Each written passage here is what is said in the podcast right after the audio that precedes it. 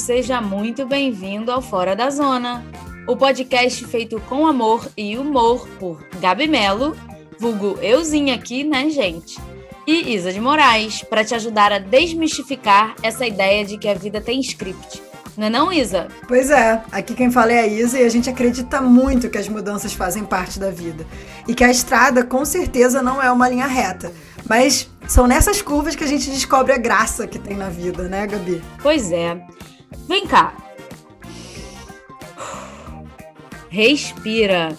Ouve esse episódio. Porque a premissa aqui é trazer convidados para compartilharem seus processos de mudança e nos mostrarem como lidaram com as situações, boas e ruins. Pois é, a gente tem que aprender a normalizar o desconforto, explorar os caminhos diferentes que a vida pode ter. Então, Vem com a gente, vem. Vamos para mais um episódio do nosso Fora da Zona? Tudo que falaremos aqui pode mudar com o tempo. Afinal, o Fora da Zona é justamente sobre os processos de mudança. Portanto, não considere nossos relatos como uma verdade absoluta. No último episódio. O planejamento, Emily, assim, tipo, financeiro, mais prático, assim, tipo, cara, preciso disso, disso, disso, vou ter que segurar a onda ou não, enfim. Conta aí, teve algum? Então, para eu trabalhar né? Corta. Pra eu trabalhar como fotógrafa ou na vida aqui? Pode ser em geral, foto fotógrafo, eu acho, né? E aí, deu para relembrar um pouquinho? Então, bora continuar esse papo. Vem! É, como eu disse, quando eu vim para cá, foi, foi assim, foram grandes testes, né?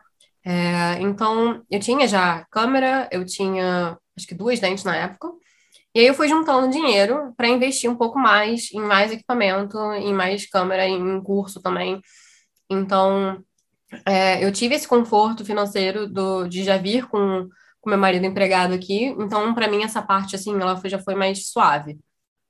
Então, não foi, assim, eu acredito que se eu ficasse um ano sem nenhum trabalho, ainda seria bem ok. Então, eu tive bastante sorte nesse aspecto. Muito bom. Uhum. Eu acho que eu já falei bastante do planejamento financeiro no último episódio, então ouça o último episódio para mais detalhes, mas foi realmente ajustar o estilo de vida, é, planilhas, é, guardar o dinheiro que eu tinha e tentar realmente é, ajustar o quanto guardar o máximo que eu podia enquanto eu tinha um salário bom para poder fazer essa transição, porque eu sabia que a carreira acadêmica não me traria um retorno financeiro do mesmo jeito que o, a vida que eu já tinha, né?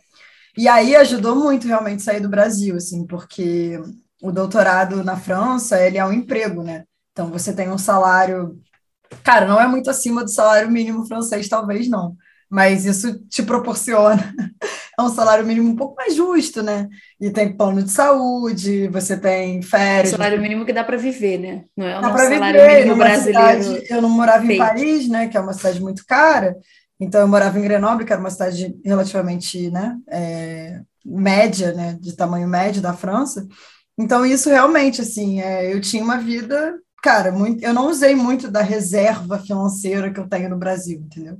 é, até agora, né? Eu tenho tido trabalhos e tal.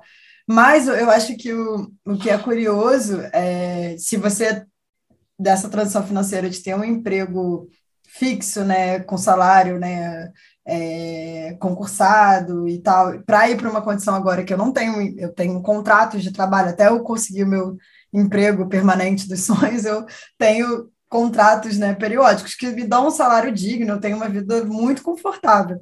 É, mas fica essa sensação de tipo, caraca, eu, eu sempre tô meio pão dura, assim, eu tenho, sempre fico com, esse, com essa crença, sabe, de, da, da, da escassez, sabe, tipo, vai faltar, vai faltar. E isso realmente é uma coisa que eu tô tentando trabalhar, assim. É, mas isso foi muito importante para eu ter esse mínimo é, de grana guardada para fazer a transição de uma maneira. Isso me deu uma segurança, assim, sabe? De saber que eu não ia precisar de ninguém. Então, assim, um passo importante de não depender da opinião dos outros é não depender do dinheiro de um outro que vai te criticar, né? Então, é. isso, isso foi o, o, a, a minha estratégia. Sim. É, eu também já falei bastante do meu planejamento, eu acho que no episódio anterior, mas porque eu acabei falando muito do planejamento financeiro para vir para o Canadá, né? No episódio anterior que a gente falou sobre viagem. É. Mas eu acho que para, para além do planejamento financeiro, que vai lá no episódio anterior e veja que tá bem explicadinho, eu acho que também tem um lance do planejamento emocional, assim, que para mim contou muito, sabe? Tipo assim, eu criar uma rede que mantenha a minha saúde mental em dia, ou não só uma rede de apoio, mas também inserir no meu dia a dia é, práticas que me mantenham com a saúde mental ok, também foi muito importante, porque é, esse, essa transição de carreira, para mim, estava é, sendo bem desafiadora, porque eu tô meio que nesse período onde eu ainda não comecei uma carreira nova, eu estou me testando em várias coisas, né? Eu estou trabalhando com meu marido, eu tô, eu comecei a fazer BPO financeiro da empresa do meu marido, coisa que eu nunca fiz na vida, assim. Mas o que, que aconteceu? Eu explorei uma habilidade que eu já tinha, uma habilidade de finanças que eu cuidava do meu dinheiro, agora eu cuido do dinheiro da empresa. Eu fui, eu fui analista de conteúdo de marketing da agência também. Então, assim, eu fiz muitas coisas fora da minha zona de conforto, digamos, né? Tô, estou fazendo nesse período de transição até eu conseguir é, arrumar um emprego na carreira nova que eu escolhi, que é na área de TI, né? É, então, assim, isso é bem desconfortante, sabe? Me deixa, às vezes, me dá uma crisezinha de ansiedade, eu fico, caraca, é, será que esse meu tinha que tá fazendo? Será que tá certo? Será que não tá? Então, assim, eu inseri no meu dia a dia terapia, fato, né? Toda semana aí eu faço terapia. É, e práticas assim de respiração, de meditação, todo dia me conectar comigo mesmo, de ver se o que eu estou fazendo é o que eu queria estar tá fazendo, de parar para respirar, de tomar consciência de que tudo é um processo, de que as coisas vão se encaixar e tal. E isso para mim está sendo bem importante também, assim, de ter, de, fato, planejar inserir isso na minha rotina, entendeu? Porque eu acho que se eu tivesse sem essas coisas, talvez estaria sendo mais difícil, né? Isso que você falou de planejamento emocional é com certeza é uma coisa importante, porque é, no meu caso, é, um, a fotografia, pelo menos aqui, é muito sazonal. Então, hoje em dia, por exemplo, no inverno eu trabalho muito menos do que no verão. É, até porque a gente tem luz, né? Tem, no inverno fica, tem luz até as 9, 10, e no inverno, três horas já, já acabou. E isso influencia na quantidade de trabalho e também na quantidade de dinheiro que você recebe. E quando eu comecei, em 2017, 2018, aqui em Amsterdã, é, eu tinha, né, poucos clientes, então tinha meses que eu ganhava, sei lá, o suficiente para ir na pré-market comprar umas blusinhas, tinha meses que era só para ajudar nas contas. E uhum. tinha meses que é, é, tudo que eu tinha eu dava e quase não ajudava em nada. Então, às vezes eu pensava, putz, eu lembro que assim, acho que até 2019 eu ainda tinha um leve pensamento de vou fazer meu currículo e vou mandar para uma, uma, indústria. Uhum. Porque a instabilidade financeira, principalmente para quem é artista, né, quem é freelancer, é uma parada que pega quando você compara com um, um trabalho de 9 às 5 que você vai ganhar o mesmo salário no final do mês, né? Então, é, pode ser por causa da chuva, que você tem menos cliente, pode ser porque você fez um marketing ruim, ou você ficou doente, ou, sabe, pode ser tanta coisa que às vezes, às vezes não, você vai editar se você vai trabalhar mais ou não. E tem toda essa pressão, né? Então, Isso. você se entender e aceitar essa condição é, foi, foi uma, uma trajetória, assim, demorada para mim. Porque eu queria, uhum. eu queria o máximo, eu queria o melhor e trabalhando pouco. Ou então, uhum. trabalhando muito, tendo um burnout e ainda querendo ser bonita, sabe? Assim, nesse nível. Então, o emocional fica bem afetado quando você faz essas mudanças todas, assim, de carreira. É, é, é você falou uma coisa aí, Emily, que me lembrou uma história, é, que você falou, ah, todo dia batia vontade de mandar o currículo e tal, né? E ano passado aconteceu um pouco isso comigo, porque eu já tinha saído da Petrobras, é, o planejamento de vir para o Canadá cagou todo, porque veio a pandemia no meio disso e o visto não saía. Então eu tive que trabalhar mais intensamente ainda com meu marido, inclusive virei até sócia dele, abri CNPJ, virei uma Gabriela, pessoa jurídica, além da Gabriela, pessoa física.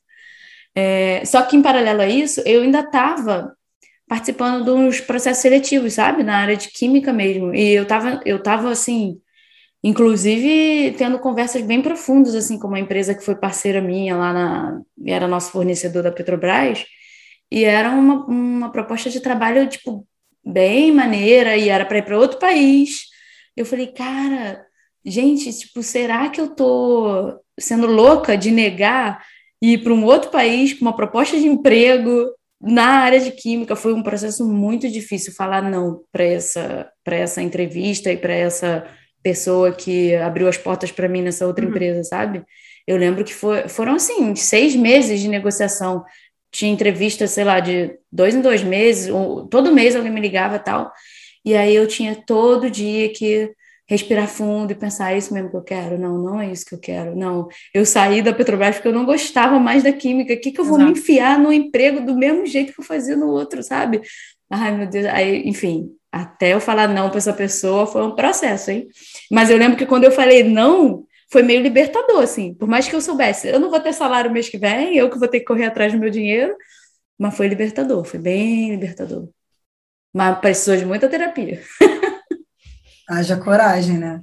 Cara, eu é. tive terapia nessa época aí da saída da Petrobras, é, terapia psiquiátrica pela questão da ansiedade e tal. E depois eu comecei a fazer terapia quando eu comecei o doutorado aqui, né? Então, esse, esse um ano e meio do mestrado eu fiquei meio meio bicho solto, né? Mas é, tinha dança, né? Tinha sempre sempre teve a dança, acho que sempre foi uma válvula de escape muito grande. Tinha muito podcast, ouvindo muito podcast. E eu acho que, cara, aqui é que eu comecei a me dar conta que, tá, obviamente, a terapia podia ajudar, mas essa coisa do. Aprendi muito essa coisa de contato com a natureza, de fazer trilha, de ter esse negócio do, da, do físico, né? Mas eu, eu não, eu confesso que eu, eu acho que eu estava tão bem cercada assim de uma bolinha de amigos tão maravilhosos e tão orgulhosos de mim, sabe? Orgulhosos da minha escolha que isso realmente foi o meu suporte emocional, assim, total. Yeah. Vamos pro bloco 3. É... Fala aí, Eva. Nossa, tá longo. Fala do bloco. Bloco 3. Bloco 3, Guadalupe, Madureira. Bloco 3, Guadalupe, Madureira, Norte Shop direto. Tem vaga. Maneiro. É, e aí, o que, que você faz agora? Além, além de trabalhar nesse transporte coletivo alternativo. Virtual. Ah, não, não, não, peraí. Um parêntese para, cara, é, o Rio de Janeiro é um lugar muito louco que você entra na van, assim, tu faz sinal pra van na rua, e aí a van tá com isso filme, né? E tudo fechado, e, tu, e, e, com adesivo, filho da puta, de ar-condicionado. Você fala, hum, hoje é meu dia de sorte. A van ainda aceita Rio Card, o negócio lá, né, o bilhetinho. Caraca, tu entra na van, tá todo mundo fechado com uma cara de cu porque tá um calor do cacete. E o, o motorista te enganou fechando, achando que ia ter, né? Você achar que ia ter ar-condicionado. Foi publicidade, foi propaganda Caraca, propaganda Aí tu entra, já, né? Vai entrar. Tem que ligar pro, pro Procon. Ah, vai fazer o quê? Ah, é, vai embora. Procon, Procon né? Da... Enfim. Mas aí, é. vamos lá. É, o que eu faço agora é, bom, sou fotógrafa profissional, eu trabalho com casamentos, famílias e retratos. Boa. E qual foi o desafio dessa nova etapa? Ah, o desafio é sempre trabalhar com pessoas, né? Eu amo pessoas, eu gosto da comunicação com elas, eu gosto de estar sempre vendo. Eu trabalho com muitas nacionalidades diferentes, é maravilhoso quando dá certo. Quando tem problemas, assim, acho que o meu maior desafio é aprender com os erros, sabe? Porque eu me cobro muito. E, de novo, eu não fiz faculdade de fotografia e não existe um, um curso que vai te preparar para um, para fotografia com muitas pessoas de diferentes nacionalidades, diferentes gostos, né? Então, acho que os desafios é, é insatisfação de algum cliente com alguma coisa muito bizarra, é, que você tem que alterar seu contrato para isso. É, a própria língua, né? Tem certas nacionalidades que tem muito sotaque, assim, muito forte, que eu fico lá nessa, tipo, nossa, eu sou, eu sou ruim, eu não sei inglês, eu sou, sabe? Você começa a achar que você não é boa o suficiente porque você não entende uma palavra ou outra, então alguns desafios assim de tipo do dia a dia mesmo, sabe? De pequenos que às vezes você se questiona se você é boa ou não, mas no, no, no fundo é apenas insegurança. Mas deixa eu te perguntar, você chegou aqui, só para explicar para o nosso ouvinte, você chegou aqui e aqui você teve que abrir uma empresa. Uhum. E como é que, e você começou, você já tinha dado uma palhinha que você começou tirando foto, 20 euros sessão de foto. Chega aí. E hoje em dia não é mais isso. Você tirava, trabalhava com o mercado de turismo, né? Agora você trabalha com o mercado mais local e tal. Como é que foi essa transição dentro da carreira? É, exato. É, basicamente, eu trabalhava muito assim, né? O, eu, ah, apareceu o pedido de, de foto, de sessão, vamos embora. E maioria dos meus clientes eram turistas visitando aqui, é, Amsterdã. Então, sessão pelos canais, e acabava sendo mes as mesmas coisas, né? Porque as pessoas querem é, ir né, nas ruas mais famosas e tudo mais. E até que eu sou uma pessoa, eu tenho muita ansiedade e eu não gosto de rotina, né? Por isso que eu também larguei a farmácia. Então, depois de um tempo, eu tava vendo que, cara, eu tava indo nos mesmos pontos, nos mesmos bancos, falando as mesmas frases. E aí eu comecei a perceber que, apesar do meu trabalho ser legal e as pessoas serem sempre diferentes, a essência ali, não, a minha criatividade não estava sendo colocada em prática e eu estava fazendo a mesma coisa, qualquer um podia, poderia fazer meu trabalho ali.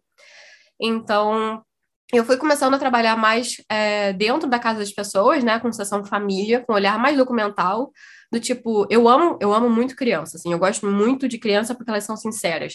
E aí eu via, sei lá, a criança tomando um café da manhã com a mãe e brincando, rabiscando a parede, sabe? Eu vejo arte nisso porque aquilo uhum. conta uma história. Então, quando eu fui vendo que eu podia contar história com o meu trabalho, é, o, vendo um outro jeito, sabe? Tipo, de mostrar como as pessoas são e não posando é, para serem lindas no Instagram, eu fui vendo que, olha, é isso que eu quero fazer. Então, hoje em dia, eu trabalho muito com a minha criatividade. Claro que às vezes tem umas coisas outras mais comerciais, mais posadas, mas hoje em dia é minha criatividade, assim, que, que me guia. Porque eu sei que eu nunca vou fazer o mesmo trabalho é, duas vezes. Nossa. É. E, foi, e foi difícil? Foi um passo incerto, tipo, fazer essa transição? Porque eu lembro ano passado de você comentar que a pandemia meio que deu o teu último empurrão nessa direção, né? Pois é, é eu longe, pelo amor de Deus, não quero dizer obrigada à pandemia, tá? Mas assim, é, eu trabalhava basicamente com turismo, e quando estourou a pandemia, é, eu pensei, fudeu. Tipo, literalmente, assim, já era, sabe? É, aqui existem épocas, por exemplo, no, nos campos de flores, que são lindos, vem muito turismo para turista, vem muito turista para cá. Então, é uma época do ano que eu faço mais dinheiro. Então, eu pensei, ok, como é que eu vou pagar a hipoteca, né? E meu marido trabalha na Booking, né? Que é um site de de venda de, de passagem de, de hotel, um site de venda de hotel. Então, a gente se olhou assim, será que a gente volta para o Brasil? É, e aí eu comecei a trabalhar mais com as pessoas que estavam aqui já na Holanda, porque eu trabalho muito com família. Então, muitas pessoas engravidaram, né? Apesar da pandemia e tudo mais. É as verdade. pessoas continuaram a ter filho, até mais, né? Porque tivemos muitos bebês pandêmicos daí. É, mas... cara, eu vi muita mulher grávida, é verdade. Então, eu continuei fazendo trabalho, né? Poucos, claro, mas assim, em um bom período aí de, sei lá, de junho de 2020 até o final do ano, foi só família, foi só local da Holanda, né? É, casamentos na prefeitura, coisas assim pequenas, né? Até porque a gente ainda tava com, com pandemia e tudo mais. E eu fui vendo que eu não sentia falta de estar numa rua cheia com, com um bando de gente esperando alguém passar na minha frente para eu conseguir fazer uma foto, sabe? O, meu gato concorda com isso. O Bob falou que eu yeah. Então foi o último peteleco que deu, foi a pandemia. Ah, só um parêntese aí. Essa coisa é engraçada, né? Porque essa coisa da gente se sentir um pouco culpado de falar que se sentiu bem com a pandemia eu acho interessante, porque eu lembro que no início, quando começou a pandemia, cara, eu me senti bem. Assim, apesar de todos os problemas consequentes e que estão acontecendo por conta disso, óbvio, né? É, foi um período que eu consegui ficar em casa, assim, meio que o mundo desacelerou. E aí eu me senti bem por, por não estar tá querendo acelerar e antes eu não estava querendo acelerar, mas o mundo estava acelerado, sabe? Aí eu me sentia mal por estar tá fazendo aquele movimento contrário. E aí, a partir do momento que a pandemia deu a desacelerada do mundo, eu me senti muito bem, porque eu falei, caraca, ufa, ainda bem, assim, porque eu estou nesse movimento de desacelerar e o mundo não está acelerando, então eu não vou me sentir culpada. Mas é engraçado isso, eu me sentia mal por estar tá me sentindo bem. Só depois que, eu, que, que me caiu a ficha de que tudo bem, eu tava me sentindo bem, sabe? Eu agora faço pesquisa né, é, em física de materiais, de materiais magnéticos, de materiais antiferromagnéticos. É, para saber mais, manda um inbox. é, eu sou é, pesquisadora assistente, né, o pós-doc, que é o. Quando você termina o doutorado, é só o começo da sua carreira acadêmica. É, e eu estou justamente nesse momento de decidir o que, que eu vou fazer é, a partir daqui, né? Se eu vou para uma carreira acadêmica pública, é, para uma cadeira, carreira de pesquisa pública na academia, ou se eu vou para uma carreira de pesquisa na é, privada, né? Na, na indústria, por exemplo, em pesquisa e desenvolvimento, porque nessa minha área, uma área que está muito aquecida, por questões de tecnologia, né? Seu celular aí está cheio de material magnético e precisa de materiais melhores. Transição energética, né? Eu trabalho a questão de ímãs e tudo mais. Isso tem, foi muito tema da minha tese. Tem a ver com a transição energética, motores, carro elétrico, essa coisa toda. Então, é, isso é o que eu faço agora. E, mas tem muitos desafios, né, dessa nova carreira, dessa carreira acadêmica, né, que é mais ou menos o que eu comecei a desenhar ali depois do mestrado, porque ela realmente requer habilidades que eu não tinha, que eu tive que desenvolver, como apresentar uma palestra, né, dar um, apresentar, escrever em inglês, tipo, escrever uma tese, eu tive que escrever 200 páginas em inglês. É. Numa língua que eu nunca tinha escrito tanto, né? E fora, é óbvio que isso não foi assim, eu cheguei aqui, bom, tem que escrever a tese. Mas até a questão de falar uma outra língua, de aprender coisas já numa outra língua, né? Para mim, eu tenho uma dificuldade enorme de falar do meu trabalho em português, porque eu já aprendi ele em inglês, eu não tenho vocabulário para falar das coisas em, em, português. E com certeza existe na língua portuguesa como uhum. se expressar, entendeu? Então isso realmente foi um desafio muito grande, assim, de aprender também a trabalhar, como a Emily falou, das várias nacionalidades, assim, né? A carreira acadêmica é uma carreira acadêmica, é uma carreira que você vai ter gente de todo mundo ali, né? E isso, caraca, é muito louco, assim, você vê a cultura de trabalho de um americano, a cultura de trabalho de um alemão, a cultura de trabalho de um chinês e do brasileiro, assim, como isso, ao mesmo tempo que pode gerar coisas incríveis e maravilhosas, porque eu acho que isso é a beleza da, da comunidade acadêmica, que é sem fronteiras, né? É, e como você vê essa diversidade ali, né, contribuindo, tem atrito também, né? Tem também a questão do falou A, entendeu B, né? A comunicação não é ali uma coisa perfeita. Então, aprender essas nuances, aprender a, a, a, se, a se colocar, a ser clara, a meio que vender o seu peixe. Você tem que acreditar. E às vezes, cara, o processo científico né, é de desconfiança, né? Então você tem ali uma dicotomia entre você sempre questionar o que você está fazendo, mas quando você comunica isso, você tem que fazer de uma maneira assertiva.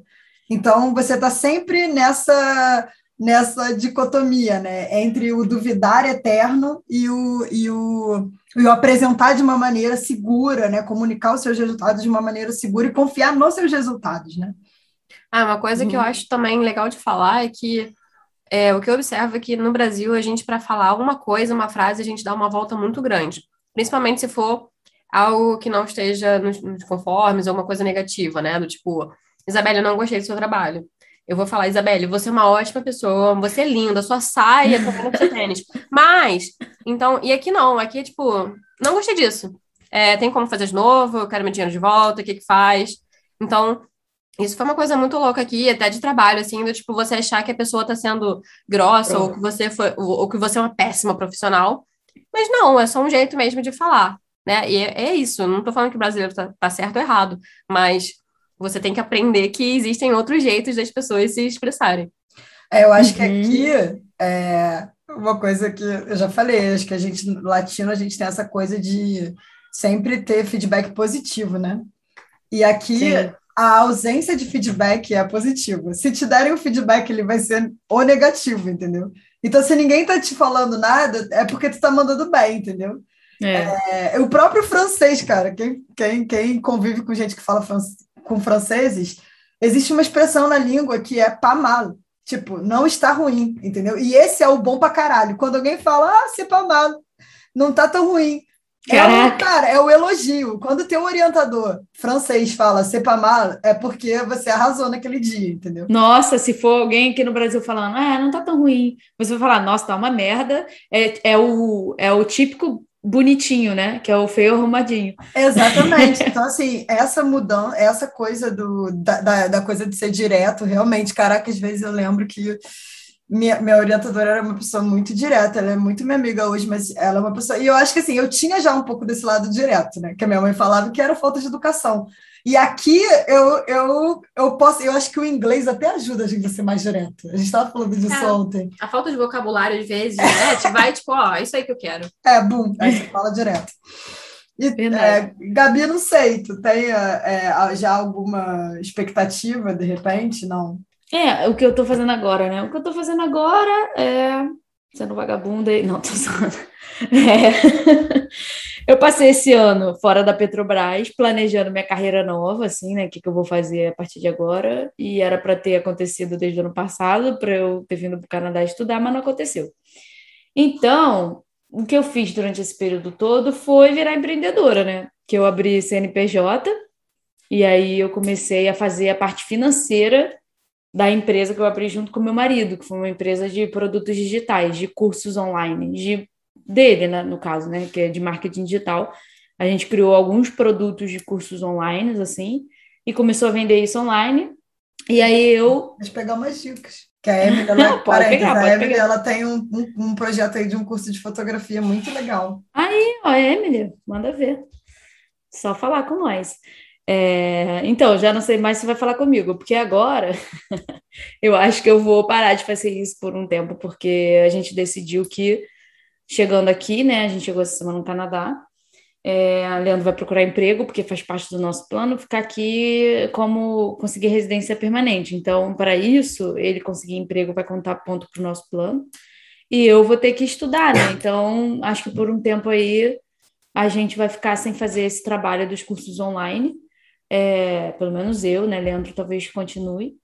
É, mas foi isso, eu fiquei fazendo essa questão aí de marketing, né? Aprendi estratégias de marketing, o negócio, o mercado, marketing digital e atividade do dia a dia eu fiz o, o controle financeiro da, da empresa, é, que foi bem desafiador para mim. Então, essa parte dos desafios, é, o que, que foi de desafio para mim primeiro, com certeza, foi lidar com dinheiro assim de forma profissional, porque eu cuidava das minhas finanças pessoais, assim, e eu confesso que, ah, ok, eu tenho habilidade, mas também eu não era uma pessoa que ficava ali todo dia vendo quanto eu gastei, contando centavos e tal. E quando você vai fazer o financeiro de uma empresa, meio que você tem que fazer isso, né? Porque eu fazia o financeiro da nossa empresa e de uma outra empresa que o Leandro tinha com outro sócio. Então, era uma responsabilidade, assim, né, de pagar fornecedor, emitir nota fiscal, todas essas coisas, coisas que eu nunca tinha feito na vida. É, eu tive que sair da zona total de conforto para aprender esse tipo de coisa. Contabilidade, o, a linguagem da contabilidade, é, qual tipo de relatório que tem que emitir é, anualmente para a Receita Federal, sei lá, muita coisa que eu tive que aprender. Então, foi um desafio grande lidar profissionalmente com essa questão das finanças, assim, né? Porque é uma coisa que não é muito, não é muito uma atividade criativa, sabe? É uma coisa repetitiva, total. Separar, abrir lá, eu uso um software aqui para controlar as finanças. Aí eu abro lá o Conta Azul com o software, vejo o que, que tem que pagar, vejo o que, que tem para receber, vejo o que, que eu tenho que fazer. É uma parada repetitiva. E eu não gosto de atividades repetitivas. Para mim é muito difícil ficar fazendo a mesma coisa, todo dia a mesma coisa. Então, é, esse desafio da atividade repetitiva, mas que requer atenção, não é aquela atividade repetitiva que tu pode desligar o cérebro, entendeu? Que às vezes eu sentia um pouco isso, sei lá, quando eu estava fazendo análise no laboratório, às vezes o equipamento fazia o negócio tão sozinho que eu deixava lá, desligava o cérebro, botava uma música para ouvir. Mas no, o financeiro não é muito isso, assim, porque é repetitivo, mas tu tem que prestar atenção no número que você está fazendo. Então, para mim, foi, foi um desafio grande. É. E fora essa coisa de você ser empreendedor também, né? Porque, amigo, tu não tem um salário no fim do mês. Então, tu tem que correr atrás de cliente novo para fechar as contas, para você conseguir tirar o seu prolabore, que foi o que você se é, auto colocou como prolabore. Eu quero tirar tanto por mês, então você tem que fazer aquele tanto por mês aparecer é, então, isso realmente também é bem desafiador. É, para mim, pelo menos, que sou uma pessoa que gosto de uma certa estabilidadezinha, não sei se financeira, no caso, né? Não sei se gosto se me acostumei também, porque eu fiquei 11 anos trabalhando concursada, então, fim do mês, sempre tinha meu salário lá, né? Então, também foi um desafio bem grande. É...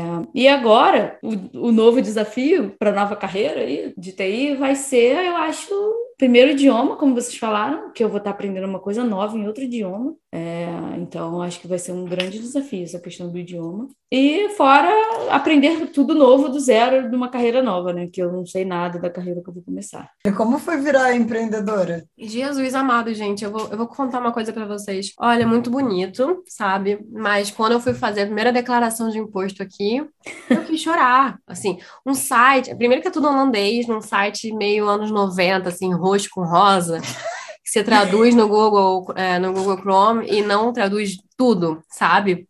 E aí eu lembro que eu e Bruna, a gente ficava quebrando a cabeça, assim, olhando, e tipo, ah, deve ser isso, deve ser aquilo, tá ligado? E aí eu lembro que eu cheguei a encontrar uma contadora que ela era, ela era meio bruxa, assim, a casa toda dela era roxa, até o piso ela pintou de roxo. E ela tinha muitos cigarros, assim, aquela velha do cigarro. e aí, por uma sorte enorme, eu tinha esquecido a minha senha do, lá do meu cadastro da empresa. E ela não conseguiu, né, usar o meu sistema, porque se ela tivesse conseguido, talvez eu tivesse que contratar ela, né? Então eu lembro que eu passei uns perrengues grandes, assim, dessa parte burocrática do financeiro, que eu nunca tinha feito isso na vida, né? Eu nunca esperava fazer. E, e aí, finalmente, eu, eu contratei um computador e tal, então tem uma empresa que, conta de, que toma conta disso para mim. Mas, olha, você ser responsável pelo financeiro, pelo marketing, pelo, né, pelo quem faz, né, quem clica, quem edita. É, é perrengue, assim, é, é bem puxado. Parece lindo, mágico, fácil. Não é, eu amo fazer isso, mas a última coisa que é, é fácil. Porque é você ser muitas pessoas numa ação. E isso é uma das coisas que eu acho que eu sinto falta até, assim, tipo, se, se alguém me perguntar, é daquela parada de, sei lá, se você tem um emprego de 9 às 5, às 5 horas, acabou.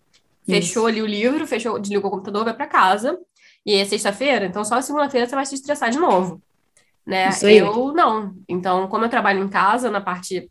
Né, eu, eu trabalho claramente tirando. Como eu trabalho tirando fotos, né, na, na, casa dos outros, na rua, whatever, mas todo o resto de trabalho é em casa. E na minha casa eu durmo, eu como, eu faço carinho no meu gato. Então, às vezes eu quero fazer uma outra coisa e eu tô aqui trabalhando no computador até tarde às vezes eu tenho que acordar muito mais cedo, sabe? Às vezes eu só queria parar um pouco, mas eu sei que meu computador tá ali, então eu podia trabalhar mais um pouquinho. Então, uhum. manejar esse tempo também é, é uma coisa difícil, porque eu sou bem workaholic. Então, se me deixar, eu trabalho. Se me deixar, eu tô editando foto aqui enquanto eu faço podcast.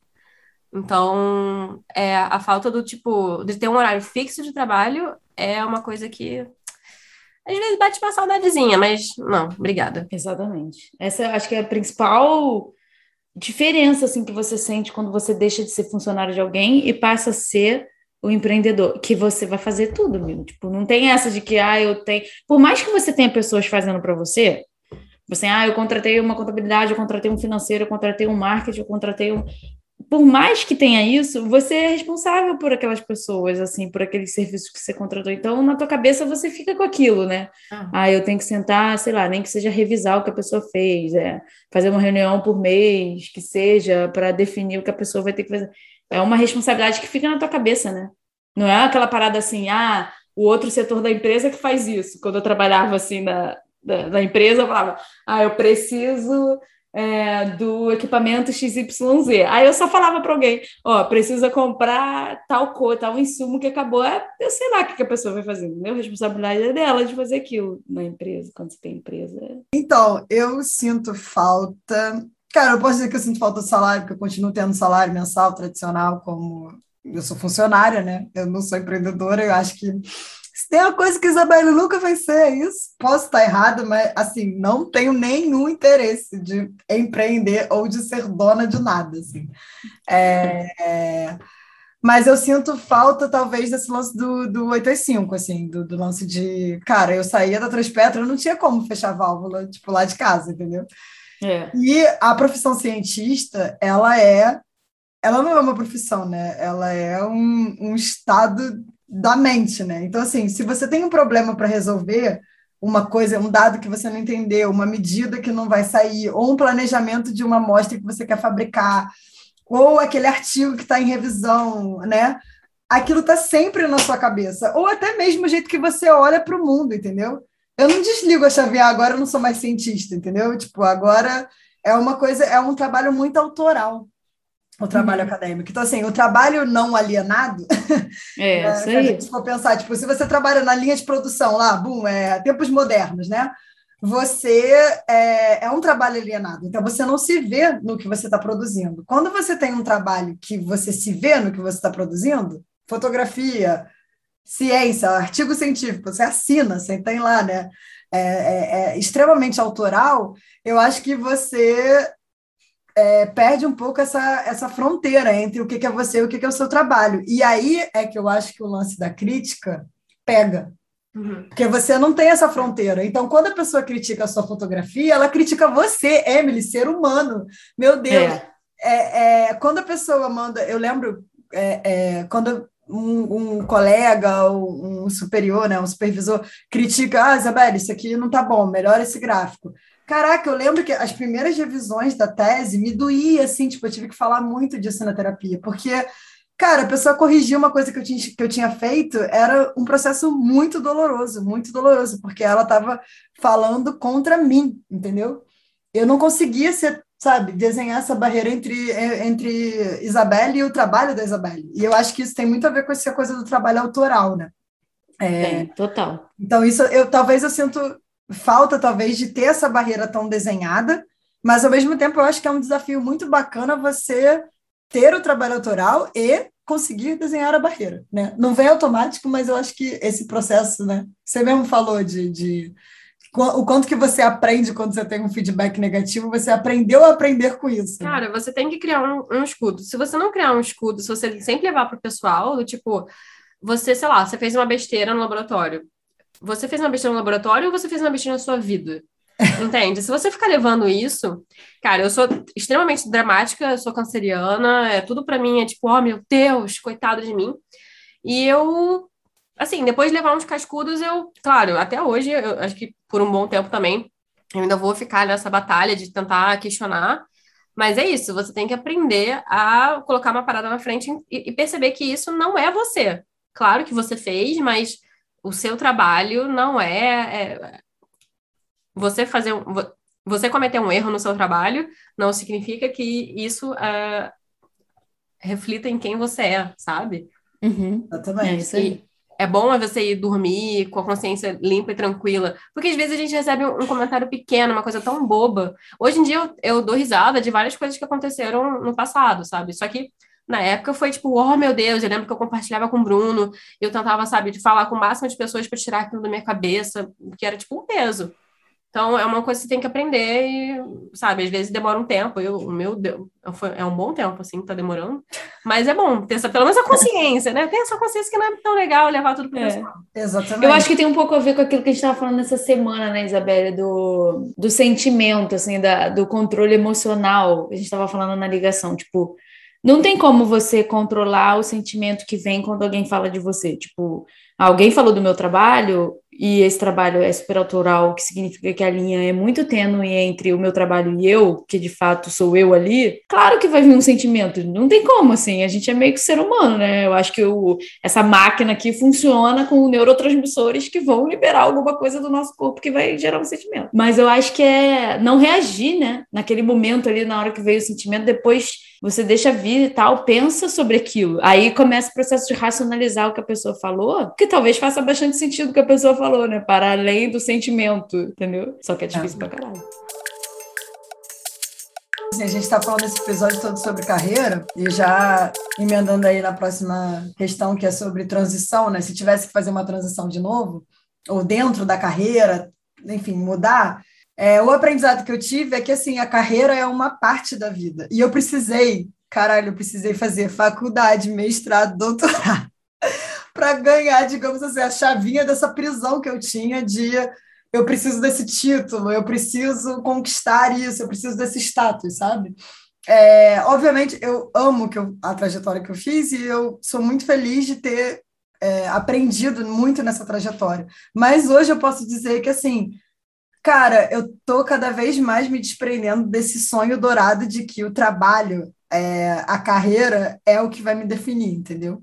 Ou a carreira é o que vai me trazer felicidade, até porque eu acho que é uma aposta injusta, né?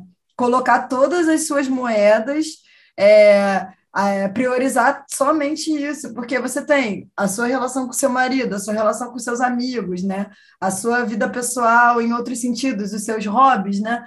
E isso tudo, eu acho que eu penso assim, tipo, vários apoiozinhos é, e, uma, e uma bandejinha, né? E aí, se o, o, o, o tripé lá, a parte da carreira, der uma diminuída, quanto mais diversificado está a sua base, mais você não perde tanto o balanço, né? O equilíbrio, né?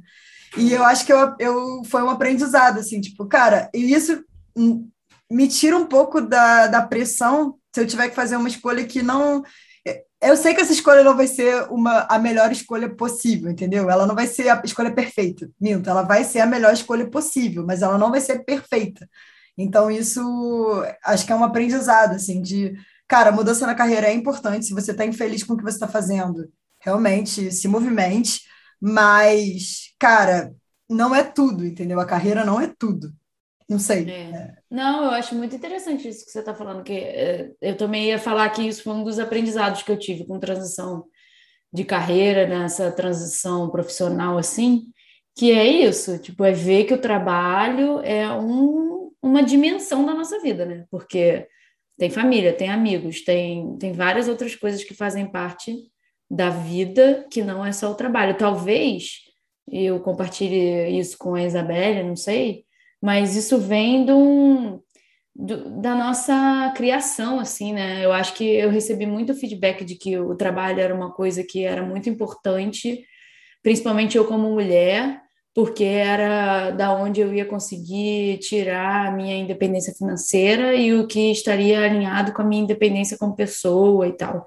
Eu recebi isso da minha mãe. Apesar da minha, a minha mãe fez esse movimento na vida dela de ter criado uma independência financeira, apesar de todos os percalços de não ter conseguido criar uma estabilidade financeira, que é diferente da, da, da independência, né?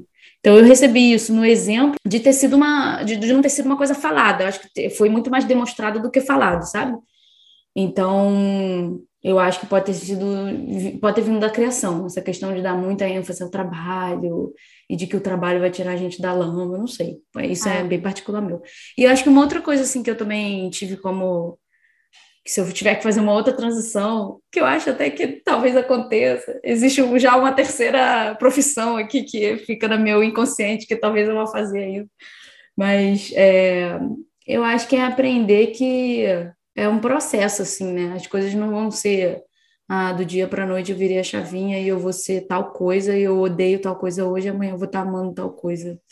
Eu acho que é uma construção, assim, que a gente vai construindo o caminho que a gente vai gostando, e é mais sobre é, você ir tirando o que você não está gostando do que você ir colocando o que você acha que você gosta, porque na verdade você só vai saber se gosta quando você viver. Aí você vive e fala assim: ah, não, não gosto disso, então vou tirar. É tipo, é mais tirar do que colocar, sabe? E eu tinha muito essa noção de que eu ia achar o que eu ia gostar, então eu tinha que ir ao encontro do que eu ia gostar, preencher a minha vida com gostar, em vez de tirar o que eu não estava gostando.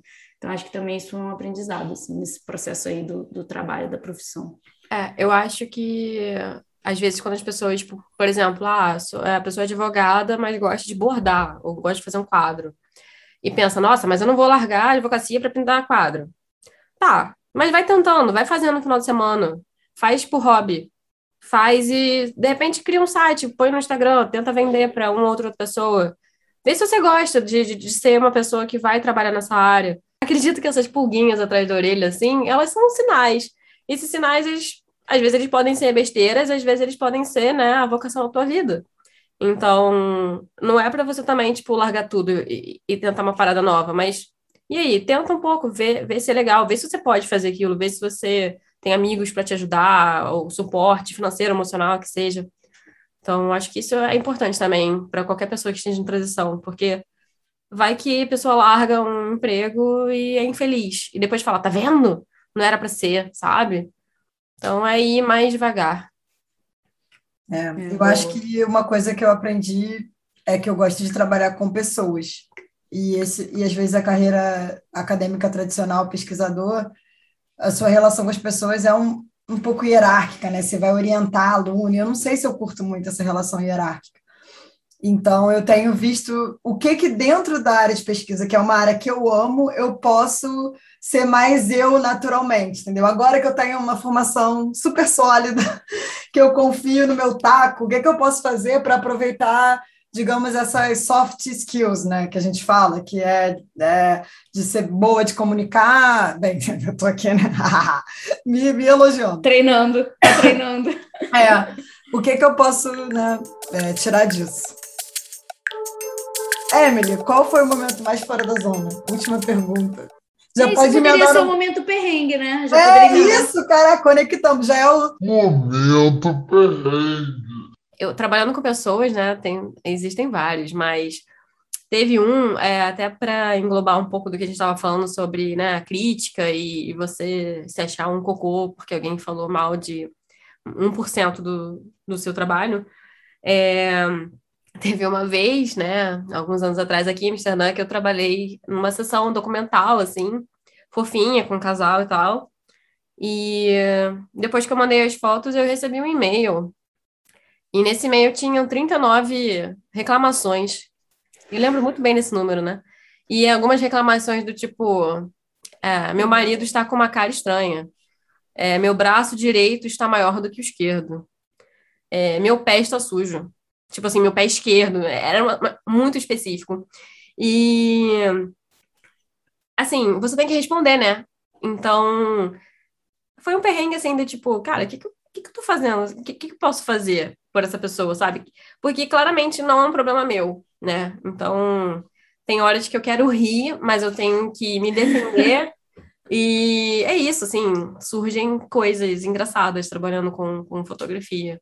E esse é um meu perrengue. Nossa. E você, Isabelle? Caraca, 39, 39 reclamações. Oh my é, God. É. E esse é só um, porque eu já ouvi tanto. Para saber mais perrengues, para acompanhar os perrengues de Emily, arroba framed by Emily. Se vocês quiserem saber mais perrengues, por favor, comentem na, no, no Instagram do Fora da Zona. E quem sabe? Quem sabe? Fale, Emily, me conte mais um. É. Você quer mais um? Devo contar, Isabelle, meu perrengue gelado? Será? Ah, você que sabe. Olha. Eu não quero que tu chore aqui, não. O, o Fora da Zona não se responsabiliza por pessoas que estão traumatizadas emocionalmente. Dia, o... Mas a gente acolhe as pessoas, tá? o dia era 3 de março de 2018. Fazia muito frio em Amsterdã. Quando eu, Emily, resolvi me aventurar é, nos canais que congelaram. Sim, os canais congelaram. E aí, cara, todo mundo, né, aqui na cidade toda tava nos canais, todo mundo andando, patinando. E aí, na época, eu trabalhei com uma pessoa muito louca e ela chegou muito tarde aqui, assim, pra gente fotografar. E acabou que quanto mais tarde, né, menos gelo tinha por causa do sol e tudo mais. Então, cara, foi assim, muita gente na, já, muita gente já tinha saído, né, dos canais. A Isabela já tá rindo. Eu com a câmera na mão, uma mochila gigantesca, cheia de coisa dentro. E aí tava, eu tava me sentindo meio insegura já. E eu falei, bom, vou sair daqui, né? E aí o marido dessa pessoa muito infeliz resolveu sair junto comigo e ele começou a pisar, pular no, no gelo para ver se estava seguro. Spoiler, não tava. Ele caiu e eu caí junto. Só que eu caí junto segurando uma câmera caríssima, com uma lente mais cara ainda. E eu ia fotografar no dia seguinte e tal. E assim. Meu Deus! Eu caí num canal congelado no inverno, tá ligado? Com a câmera. E aí, esse acho que foi, assim, o meu maior perrengue da vida. Não, tudo bem, já passou. Caraca, a gente quer dar um abraço, porque, cara, quando a Emily. Como conta... é que você eh, te, te, resgataram? Como que você subiu, submergiu? Como é que foi então, isso? Eu meio que não lembro de algumas partes, porque acho que foi tão traumatizante, mas assim, eu lembro que eu caí instantaneamente, eu tava com a câmera, eu tava, eu levei a câmera assim pro alto do meu corpo, e eu falava, hold my camera, hold my camera. Eu morro, mas hold my camera. Só que, tipo, imagina um filme, sei lá, que, tipo, as pessoas olham tentando te ajudar, só que se elas forem perto de você, o gelo quebra também, tá ligado? Então, é, eu não lembro o que aconteceu, eu só lembro de eu, de eu já saindo, já, já no, na rua, e as pessoas me perguntando se você tá bem, e eu, claro que não, né? E aí, só pra terminar esse perrengue, né? É, bom, eu tava com essa pessoa e o marido dela, e aí ela olhou para mim e falou assim: Ah, o fulano está todo molhado, temos que comprar roupa para ele, tchau. E me largou sozinha, tá ligado? sozinha, sozinha, assim, tipo, música triste, toca no fundo agora, por favor. Eu estava sozinha, congelada. Meu Deus! Mas vem cá, a câmera, tu rodou, rodou da câmera? Então, aí muita gente me pergunta, né, também da câmera, mas aí graças aí a alguns anos de farmácia e um pouco de, de, de, cultura, assim, sobre aparelhos, né, estragados, eu deixei no arroz a câmera e a lente ah, boa. por 24 horas e deu bem certo, assim meu celular morreu, mas aí foi ótimo. Aí tive que tive um ótimo motivo para comprar um novo celular. Então, foi isso. Assim. Perrengaço. Perrengaço, né? É imbatível. Eu vou contar aqui imbatível. uma história. Bem, o meu momento perrengue dessa transição de carreira foi quando eu vim fazer a entrevista para o doutorado, né? Eu apliquei para uma bolsa é, uma bolsa para um programa de excelência em nanociência, tudo rima. É, e aí a primeira parte era escrever um projeto, e se você passasse nessa etapa, você viria para uma entrevista. E eles pagaram tudo. E foi nessa época eu estava na carona já com ele. E eu nervosíssima, começou a me bater uma síndrome de impostor, meu Deus, eles vão descobrir que eu não sei nada e tal. E aí eu lembro que eu é, peguei o voo, né? É, foi até um voo meio que direto, porque eles pagaram, então foi o voo mais direto possível. Então foi Rio de Janeiro, Paris, Paris, Lyon. E aí, Lyon, pega o ônibusinho para Grenoble. Então, Cara, eles pode... pagaram para tu fazer entrevista. Sim. Mano, meu mas, Deus. Mas é normal isso. É, não é porque eu sou maravilhosa, não. Geralmente eles Sério? Pagam. Gente, é. não dava pra fazer uma videoconferência. Não tinha muito, né, essa cultura é, ainda. Não tinha muito. E aí, e, e, aí, cara, primeiro que era um casamento arranjado. Eu ia conhecer minha orientadora pela primeira vez, porque eu tinha sido recomendada por um professor que era parceiro dela no Brasil, né? E aí eu lembro de chegando eu conectando no Wi-Fi do aeroporto de Lyon e eu sem dormir, porque imagina o nível de ansiedade que eu estava. E aí ela falou, e, é, chegou, chegou bem e tal, é, vamos ter uma reunião três horas. E, tipo, era 11 da manhã. E eu não tinha dormido, porque, tipo, foi o voo. E eu falei, claro, claro, vamos. E dentro de mim eu falava, Isabelle, por quê? E aí eu sei que eu cheguei, esse casal de professores Vitória e Dominique me buscaram, eu fui para casa deles, tomei um banho, e aí eu conheci a Nora, e eu já estava apresentando os meus slides, e ela já estava dando feedback, tipo, não é assim. Eu já estava tomando a primeira invertida em inglês, ah, sem dormir, e, e, foi assim que começou. E eu falei, caralho, o que, que eu estou fazendo aqui? Mas isso ainda era um processo seletivo ou você era, já sabia que. Ah, caralho. Não, eu tinha um, um, backup. Se eu não conseguisse essa bolsa, eu tinha outro financiamento. Mas seria muito bom para o meu currículo conseguir essa bolsa e para o laboratório também, né? Porque eu estava trazendo dinheiro. Então foi realmente Entendi. bacana. É isso. E o teu? Entendi. O meu momento perrengue é dessa trans, história toda de transição de carreira, que passa por vir para o Canadá e começar uma faculdade nova, aconteceu tem um mês, inclusive a continuidade do episódio anterior, que eu falei que eu estava indo viajar, né? E, na verdade, eu não viajei. Na semana que eu falei que ia viajar, quando a gente estava gravando no episódio anterior, eu ia viajar no dia 11 de julho, né? É, acho que era 11 de julho. Aí, o que, que aconteceu? Eu fui barrada no check-in da companhia aérea, com, a, com todas as malas, com a casa entregue, já não tinha mais casa para voltar, o aluguel já tinha acabado no Brasil, não tinha para onde ir. Aí, quando a gente foi embarcar, não deixaram a gente embarcar. A companhia aérea barrou a gente e alegou que a gente estava indo viajar é, com mais do que o tempo necessário de antecedência para o início das minhas aulas e que o oficial de imigração do Canadá não, tá, não iria deixar a gente entrar, na verdade já estava barrando a gente dali mesmo, e que não era nem para a gente pegar o avião. E que o tempo certo da gente vir para o Canadá era com 30 dias de antecedência das aulas. Só que o detalhe é que isso não está escrito em lugar nenhum. Se tu entra no site do governo do Canadá, em qualquer lugar, não está escrito isso. Isso é tipo arbitrariedade do oficial de imigração, entendeu? Aí é isso, a gente coloca um cara de tacho com um monte de gente passando na nossa frente. Parecia que eu estava me assistindo um filme, assim, tipo, parecia que eu estava carregando drogas, é, porque começou a demorar, a gente foi fazer o check-in, pede documento daqui, pede documento dali, pede. Aí eu tô vendo, as pessoas foram na nossa frente, já tinham saído da fila. Eu falei, caraca, Leandro, tá dando merda, isso aqui não vai dar certo, não sei o quê. Quando eu vi que já tava 10 minutos ali e o cara não emitia o bilhete da passagem pra gente, nem pedia pra gente botar a mala na, na balança, falei, vai dar merda. E é exatamente isso. É, aí barraram a gente, alegaram tudo isso aí, e a gente não pôde embarcar e a gente teve que remarcar a passagem. Pelo menos isso, eles remarcaram a passagem sem cobrar nada, nenhum custo adicional, mas tipo para um mês depois. Então, na verdade, eu só viajei dia 8 de agosto, que foi domingo passado, né? Hoje é dia 15 de agosto, que a gente está gravando esse episódio. E eu só viajei no dia 8 de agosto, e aí nesse um mês a gente teve que se virar com tudo, assim, né? De para onde que a gente vai morar, porque a gente tinha entregue apartamento no Brasil. É, é, o aluguel que a gente pagou da casa aqui, a gente perdeu. Tipo, perdemos, a casa ficou aqui fechada um mês e, a gente pagou em dólar, né? Mas tudo bem, detalhe aí à parte. E mas o que? E aí foi isso, foi meio perrenguinho. Mas no fim das contas, tudo bem, né? Aconteceu quando tinha que acontecer. E essa segunda viagem foi super de boa, tranquilaça. E eu nem estava entendendo que eu estava passando na imigração, de tão tranquilo que foi, que eu falei, caraca, não vou me pedir nada, nenhum documento. Então era para ser dia 8 de agosto mesmo.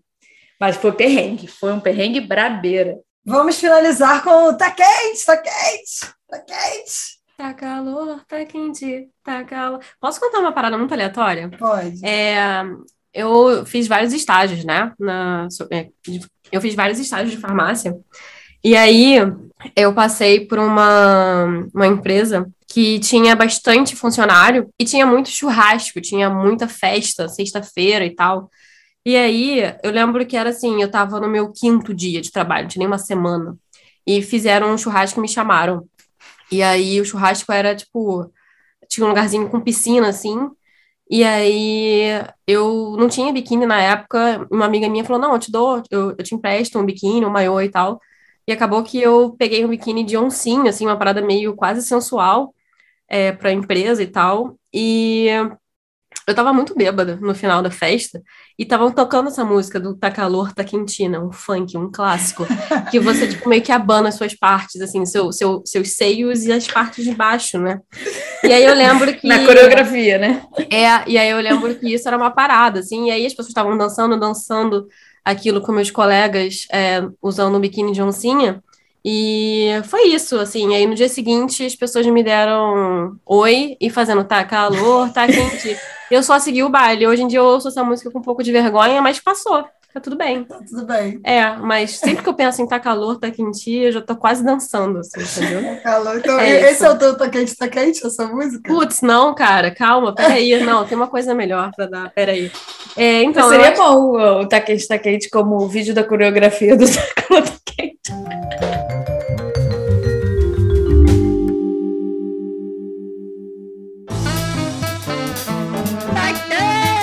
Quente!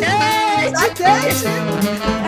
Eu tenho uma, uma, uma sugestão, é, que é um livro da Christine Neff, que é sobre autocompaixão. Por favor, não revirem os olhos agora, que eu acho que nessa sociedade... Isabelle se segura. Não, É, não tô não, não, cara. não tô não, não tô revirando o olho não. Gente, meu Deus, vocês me... A Gabriela me pinta como se eu fosse uma escrota é, fechada. Não, fala, amiga. Hum. Autocompaixão. Ai, tá vendo? É, e esse livro da, da, da Christine Neff, de autocompaixão, ele. Assim, nessa sociedade que a gente vive hoje em dia, com bastante burnouts e síndrome do impostor, né? Principalmente pra, pra, pra gente, pro empresário, empreendedor e tal, que a gente tem que, ser, tem que dar o nosso melhor, a gente quer o nosso melhor. E a gente acaba, sabe, se é, a gente acaba sufocando muito, às vezes, nossos pensamentos. E quando a gente tem uma falha, ou quando a gente tá triste, ou quando, sabe, a gente não alcança algum objetivo, a gente tende a tratar a gente super mal. E esse livro, ele, ele me ajuda a dar um stop, assim, do tipo, cara, peraí, vamos parar um pouco pra pensar. Por que, que você tá pensando isso sobre você? Você não é. Tipo, você errou uma vez, você não é a pior pessoa do mundo. Isso foi o seu trabalho, isso foi um dia. Então, é, é um bom livro, assim, pra você entender um pouco mais sobre os seus sentimentos. Então, esse é o meu tá calor, tá quente, mas na verdade o tá quente, tá quente.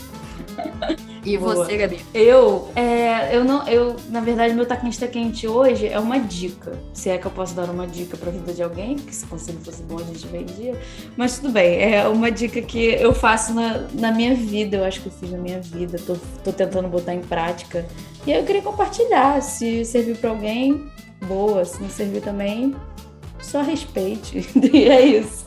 Mas é assim, eu tenho a percepção de que a gente está, sei lá, tendo uma nova, um novo conceito a respeito do que é o tempo, assim, sabe? Porque essa coisa do, da vida profissional dá a sensação pra gente de que, pelo menos a gente foi ensinado, de que o tempo é meio flash, assim, né? Tipo, vai ter um início, meio e fim, e o fim vai ser você chegar numa carreira maravilhosa, no auge daquela carreira, que você vai ser feliz e acabou. Acabou sua vida, acabou o Playboy.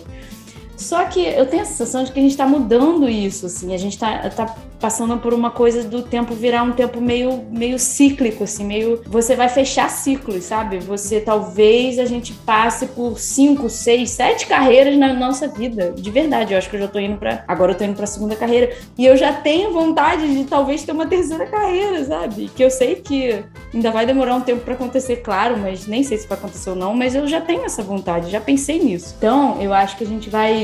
É, a gente tem que começar, eu pelo menos, né? Eu tô tentando colocar isso para dentro de mim, assim, internalizar esse entendimento de que a vida é feita de ciclos, entendeu? Então, eu já tive aí o meu ciclo dentro da, da química, durou aí 15, 16 anos, e tudo bem, maravilhoso, acabou, finalizou. Aí agora eu tô iniciando um novo ciclo, que provavelmente sei lá quanto tempo aí vai durar, mas eu tenho a sensação de que ele vai ter um fim, e aí vai começar um novo ciclo, e aí um novo ciclo, entendeu? Então eu acho que ótimo, maravilhoso essa nossa percepção de que a vida é feita de ciclos e a cada ciclo a gente vai aprendendo coisas novas e vai carregando o aprendizado de um para o outro, sabe? Nunca vai ser só um início, meio e fim.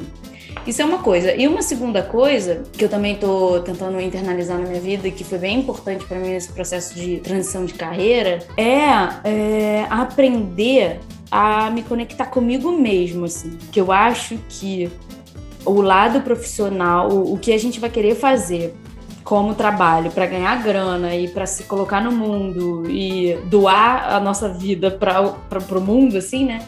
Vem muito da conexão com o que a gente é. Isso era uma percepção que eu não tinha muito antes, assim. Eu meio que ia seguindo o fluxo, ia seguindo o que as pessoas colocaram para eu fazer. E eu nem tinha essa noção se eu tava gostando ou não. Eu lembro de eu adolescente, assim, falando: Ah, cara, eu não sei se eu gosto do que eu tô fazendo, eu tô fazendo o que mandaram eu fazer. E, e, isso é. Talvez daí venha essa minha desconexão com o lado profissional de, ah, não saber o que eu quero da vida, sabe? Porque durante a vida toda eu fui negligenciando os meus gostos, eu fui não parando para me conectar com, com, o sentimento do que eu estava fazendo, se eu estava gostando ou não daquilo que eu estava fazendo e tal. Então eu acho que a dica, assim, resumidamente, é se conectar consigo mesmo, tipo, parar para refletir, eu tô gostando do que eu tô fazendo? Essa atividade que eu fiz hoje foi prazerosa? Não foi prazerosa? Qual o papel disso na minha vida e tal? Que eu acho que daí as coisas vão aparecendo, sabe? Os caminhos vão se abrindo e a chance de você ser feliz e sentir prazer no que você tá fazendo talvez seja maior. Acho que é, é isso, essas duas dicas aí. É, o meu tá quente, tá quente. Agora eu tenho um caderninho de tá quente, tá quente. É, eu estou na Holanda, né? Visitando Emily, tirando férias, depois de. Esse sinal foi legal, hein? Depois, depois de. Depois de um tempo aí, né, sem férias. Eu tava pra te falar uma coisa, Emily, esse vídeo que a gente tá gravando vai pro YouTube. Não, e esses sinais que você tá. tô zoando. Esse meu cenário aqui também, né? É, então, e temática Holanda, eu queria recomendar um artista que chama MC Asher, que quando o Jonathan fala, ele fala MC Asher, e aí eu penso no MC chegando. MC Asher from the hood! Não, mas MC Asher é um artista holandês, né? Por um período agora, não vou. Vai no Wikipedia, vai estar o nome aí no post e tal. Mas eu fui no museu dele, realizei esse sonho, porque é um, um, um artista que eu conheço há muitos anos e ele brinca muito com essa coisa da arte, da matemática, né? Ele Nossa, o cara conseguiu traduzir na arte conceitos dificílimos de teoria de grupos, simetrias e conceito de infinito, conceito de é, muitos, muitos, muito, muito complicados, né? Da física e da matemática, e ele conseguiu traduzir. E é muito legal, assim, ler a história dele, porque ele é um cara que foi considerado ruim na escola e tal, e ele é um gênio, assim, tanto que não tem nem como classificar o, o estilo dele, né? Não é... Alguns classificam como surrealismo, enfim. Mas, dentro da temática, eu quero recomendar o Ascending and Descending, ou Subindo e Descendo, que é o quadro dele, vai estar aí no post. O período dessas obras dele, eles realmente brincam com uma ilusão de ótica, né? De, de você não sabe o que está subindo, o que está descendo, tem uns jogos de perspectiva e tudo mais. E lendo sobre esse quadro, é, sobre essa gravura, ele deu uma entrevista falando que é, as, você vai ver que tem uns homenzinhos, umas, umas pessoinhas, uns serizinhos, subindo e descendo. Só que é um, um, ciclo sem fim de subida e descida, né? Você não consegue saber se ele. Você sobe, sobe, sobe e desce. E eles estão numa postura assim, meio para baixo, assim, meio subserviente, né? E ele fala que ele fez isso para simbolizar é, quando a gente está muito focado, assim, tipo, em cumprir as tarefas, em, em subir os degraus na carreira ou na vida, e a gente não se questiona aonde a gente está chegando. E o uhum. observador externo consegue ver que aqueles personagens não estão indo a lugar nenhum. Eles estão uhum. andando em círculos. E como e na imagem tem dois é, é, personagens que não que estão um tá olhando tipo de fora e o outro tá sentado fazendo nada. E dá um pouco é, ele quis representar as pessoas que se questionaram, que saíram daquilo, né? Então, eu acho que tem muito a ver, assim, com. E, cara, o Ash é uma coisa que realmente te tira da zona de conforto. Eu preciso muito é. parênteses, gente, isso é muito importante. É, então, um dia eu tava bebendo com a minha vizinha aqui do quarto andar. E no nosso banheiro a gente tinha um quadro do Escher. E aí ela foi no banheiro rapidinho. Quando ela voltou, ela falou assim: Pô, vocês têm um quadro do Escher, né? É estranho ver um quadro do meu tio avô assim na parede. Aí a gente, o quê? Ela era neta, Sim. sobrinha do Asher. Aham. Arrepiei. E aí, e aí ela mostrou, ela, ela subiu que rapidinho foda. e pegou dois, é, dois originais, assim, pequenininhos dele. E ela falou, ah, nem vale, assim, nem, nem dá pra vender e tudo mais e tal, assim, a parada da família e dinheiro foi bem louca. Mas a gente ficou assim, o quê? É isso. A minha vizinha, ela é da família do Asher. Sobrinha neta do Asher. Uau! Gente, eu sempre amei Asher. Eu adoro esse quadro que você citou, inclusive, Isabelle, mas eu não sabia da história dele, do porquê, é, da motivação. Muito Eu maneiro. vou te mandar a matéria do The Guardian, para quem consegue ler inglês ou quer praticar. É uma matéria muito legal e ela, ela é uma, um bom apanhado do que eu vi na exposição do museu. Então ela é Pô, é bem legal, legal bem legal. Eu, na verdade, quem me apresentou Asher foi o Kleber. É, eu acho que foi o Kleber também que me apresentou. Eu não lembro agora direito. Foi o Kleber, com certeza. Eu lembro de quando ele me apresentou aquela, aquela imagem da, da, da dele segurando uma bola, né? Hum, sim. Aquele quadro do Asher segurando uma bola. Assim. É a fase dele de espelhos. É.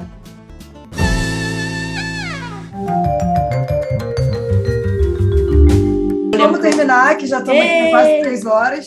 Muito obrigada, é, Como é que Emily você quer sentiu? falar alguma coisa? Quer dar um tchau aí? Dar um tchau, divulgar seu momento jabá também. Gente, obrigada de novo pelo convite. Eu fico muito nervosa falando assim das nossas entrevistas, mas assim, eu acho legal falar sobre carreira, falar sobre essa mudança, principalmente que eu saí de um, de um campo fui para o outro, bem nada a ver, assim, artístico é. e tal.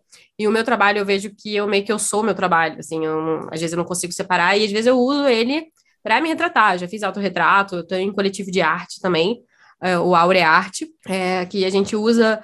É, somos quatro meninas, quatro mulheres brasileiras fotógrafas aqui na Holanda, e a gente usa a nossa criatividade para trabalhos que não seriam comerciais, assim, a gente usa para a gente expor. E eu gosto muito de autorretrato, eu gosto muito de falar sobre ansiedade, sobre o que está acontecendo comigo é, pelas essas fotos. Então. Você é... ganhou um prêmio. E onde que a gente consegue ver essas fotos? Ou você é. não expõe elas? Existe algum site, não sei? É, a gente tem um Instagram, é, o Aurearte, é, é, arroba Aurearte. Uhum. É, a gente ainda está fazendo mais, mais reuniões para a gente expor mais e a gente vai ter uma, uma galeria de exposição em breve no futuro. É, eu tive até uma foto selecionada pela Vogue Itália, pra, que era um, uma, uma foto minha que eu falo um pouco sobre o uso de remédios para ansiedade e problemas que eu tenho, assim, de saúde. É, Uau, enfim, eu acho que né, isso, isso, é bem legal, conseguir retratar problemas pela fotografia.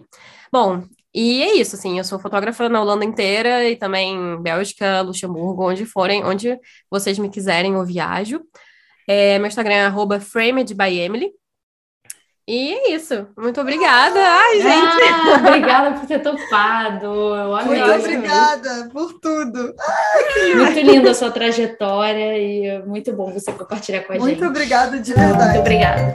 Obrigada, gente.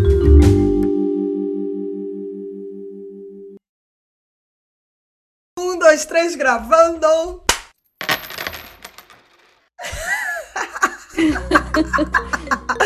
A gente está aqui agora para falar do Minha Ficha Caiu, que é assim, um quadro que a gente criou para falar mal do convidado, né? Por trás dele. Não, não, disso, É uma parada séria. É pra não, gente fazer não é uma isso, não, ninguém vai análise querer. nossa conversa, do que, que a gente aprendeu com o convidado. Exatamente. A minha ficha caiu do episódio de carreira, principalmente com a Emily falando toda aquela parte de dela querer ser cantora de ópera e tudo mais. Você também contou toda aquela. Lembrou da minha história de rap, rap pra Jesus. Inclusive, tava contando essa história ontem. Me caiu a ficha disso, de que eu pude testar muitas coisas da minha vida muito intensamente, assim. Muitas muitos mini desdobramentos que poderiam virar carreiras, eu pude testar a dança bem intensamente, minha carreira de rap.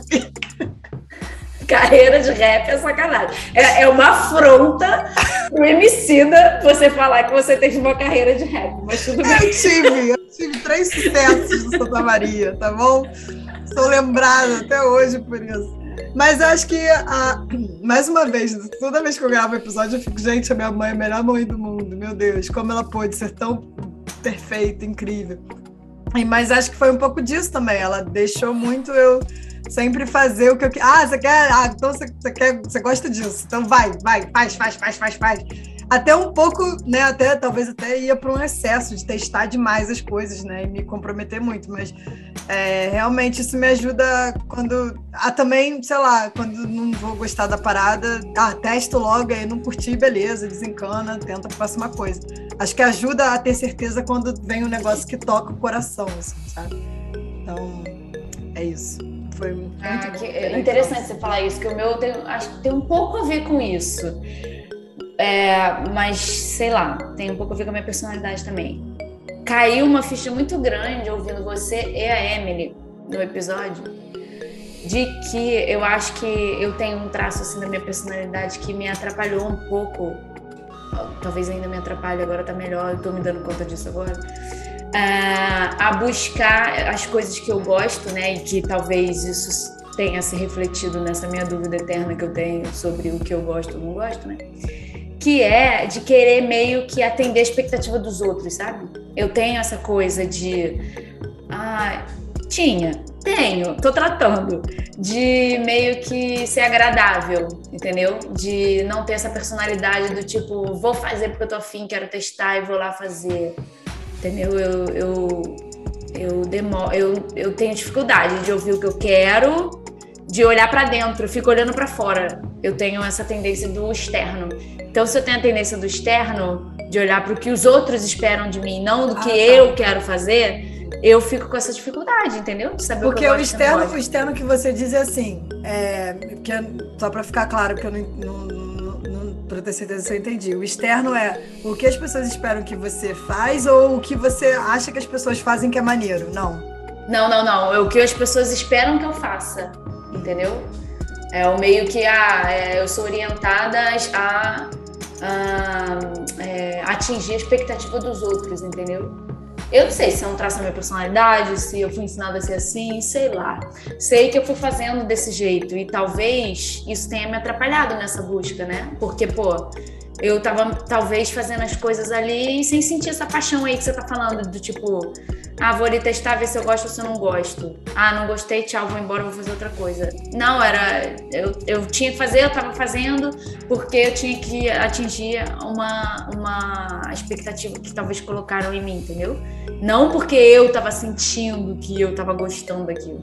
E essa ficha caiu ouvindo vocês duas falarem, porque vocês duas são talvez sejam o extremo oposto disso que eu tô falando. E exatamente esse minha ficha que você tá trazendo de você é, corrobora com o que eu tô dizendo, né? Você sempre fez as coisas porque você queria testar se você estava gostando ou não. E tua mãe ajudava a, a, a você é, colocar isso para frente, né? E a Emily, acho que também teve um pouco disso, porque pelo que ela trouxe, né? Pelo que ela foi falando. Então essa ficha me caiu de que eu mesmo posso ter não me ajudado nessa minha busca, entendeu? Eu posso mas testar, cara, lugar. mas sei lá, não sei, não, não seja tão cruel consigo. Mas tô, posso até parar de gravar agora, porque acho que já, não sei. Não, grava, depois a gente. É, não seja tão cruel, não, porque sei lá, acho que, que tem vários traços da, da nossa personalidade que tá, ok, pode ter ah, você não experimentou isso, mas também ser intenso pra caralho, você sofre, sabe, de testar as coisas intensamente, você perde tempo às vezes com umas paradas que não era, não é uma, um mar de rosas também, entendeu? Eu acho que o lance é, é, é conseguir encontrar como o que está faltando, o que está em excesso, né? Porque eu acho que, sei lá, no meu caso, acho que várias vezes eu fui para um excesso, sabe? É de, tipo, uhum. testar muito e me envolver muito com as paradas e, caralho, e agora? O que, que eu faço? Eu só queria testar e agora eu tô vendo, já tô falando para centenas de pessoas sobre uma coisa, tá todo mundo me aplaudindo. Meu Deus, eu não queria estar aqui, sabe? É, e, e, e, criar uma ansiedade em relação a isso também, né? Então eu acho que a, o teu, a, tua, a tua personalidade mais cautelosa também, de tipo, cara, Deixa eu ver se eu tenho perna para isso, deixa eu ver se eu consigo, deixa eu ver se, se, isso, se é isso mesmo que eu quero. É, é, muito, é muito boa também, entendeu? Tem muitas vantagens e você é um, uma mulher super bem sucedida em tudo que você faz, Gabi. Então, assim, é... talvez é, é impressionante para mim, de verdade, assim, como, como uma pessoa olhando de fora, como alguém consegue fazer coisas tão bem feitas e tão é, e com tanto apreço, com tanto cuidado, com tanto carinho, sem paixão, entendeu? Às vezes eu me pergunto se, se, se você já não tem, se a sua paixão não seja realmente se doar e, e ser, e, e, ser minuciosa e, e prestar atenção e ter cuidado. E talvez você não tenha, não tenha conseguido ainda, talvez encontrar uma profissão, uma caixinha que você consiga botar um label e, meu Deus, esse é o meu lugar de brilhar exatamente nisso, mas eu acho que você, você faz isso em tudo que você coloca a mão, cara. Nesse podcast, você é super minuciosa, você super planeja, você super. Cara, eu não, eu não consigo. É, é, eu não sei, assim, na minha cabeça de apaixonada pelas coisas, eu não consigo ver como alguém é, é, sem paixão faz as coisas desse jeito, com essa qualidade. Com esse é, mas isso é muito curioso para mim também, entendeu? isso é muito curioso. Tipo assim, meu Deus, como assim? Eu tô fazendo um negócio tão bem, um negócio que eu nem gosto, entendeu? Isso é curioso para mim também. Isso é bem curioso. Chorei.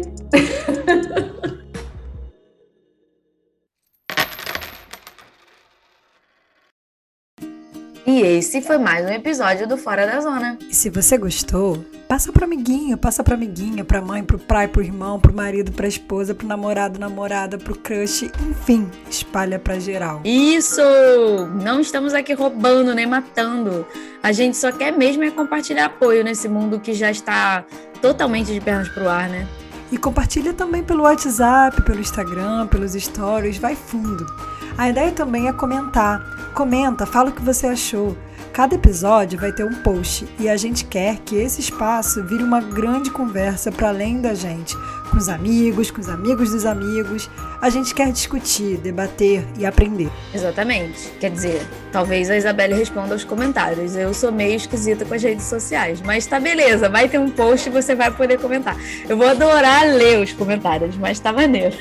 É, só tem uma coisa que eu lembrei. É, se você tem uma história gostosa de da gente conversar a respeito dela, de sair da zona de conforto e quer contribuir com a gente para construir mais conteúdo sincero aqui nesse espaço, entre em contato com a gente lá pelo arroba fora da zona pode. Isso. Pois é, é para mandar DM e aproveita logo para seguir esse arroba. E o Spotify também, para ficar sabendo sempre que sair um novo episódio. Isso aí. Então, muito obrigada por ouvir esse conteúdo. E fica ligado que a qualquer momento mais entrevistas inspiradoras estão por vir. Até o próximo. Beijo!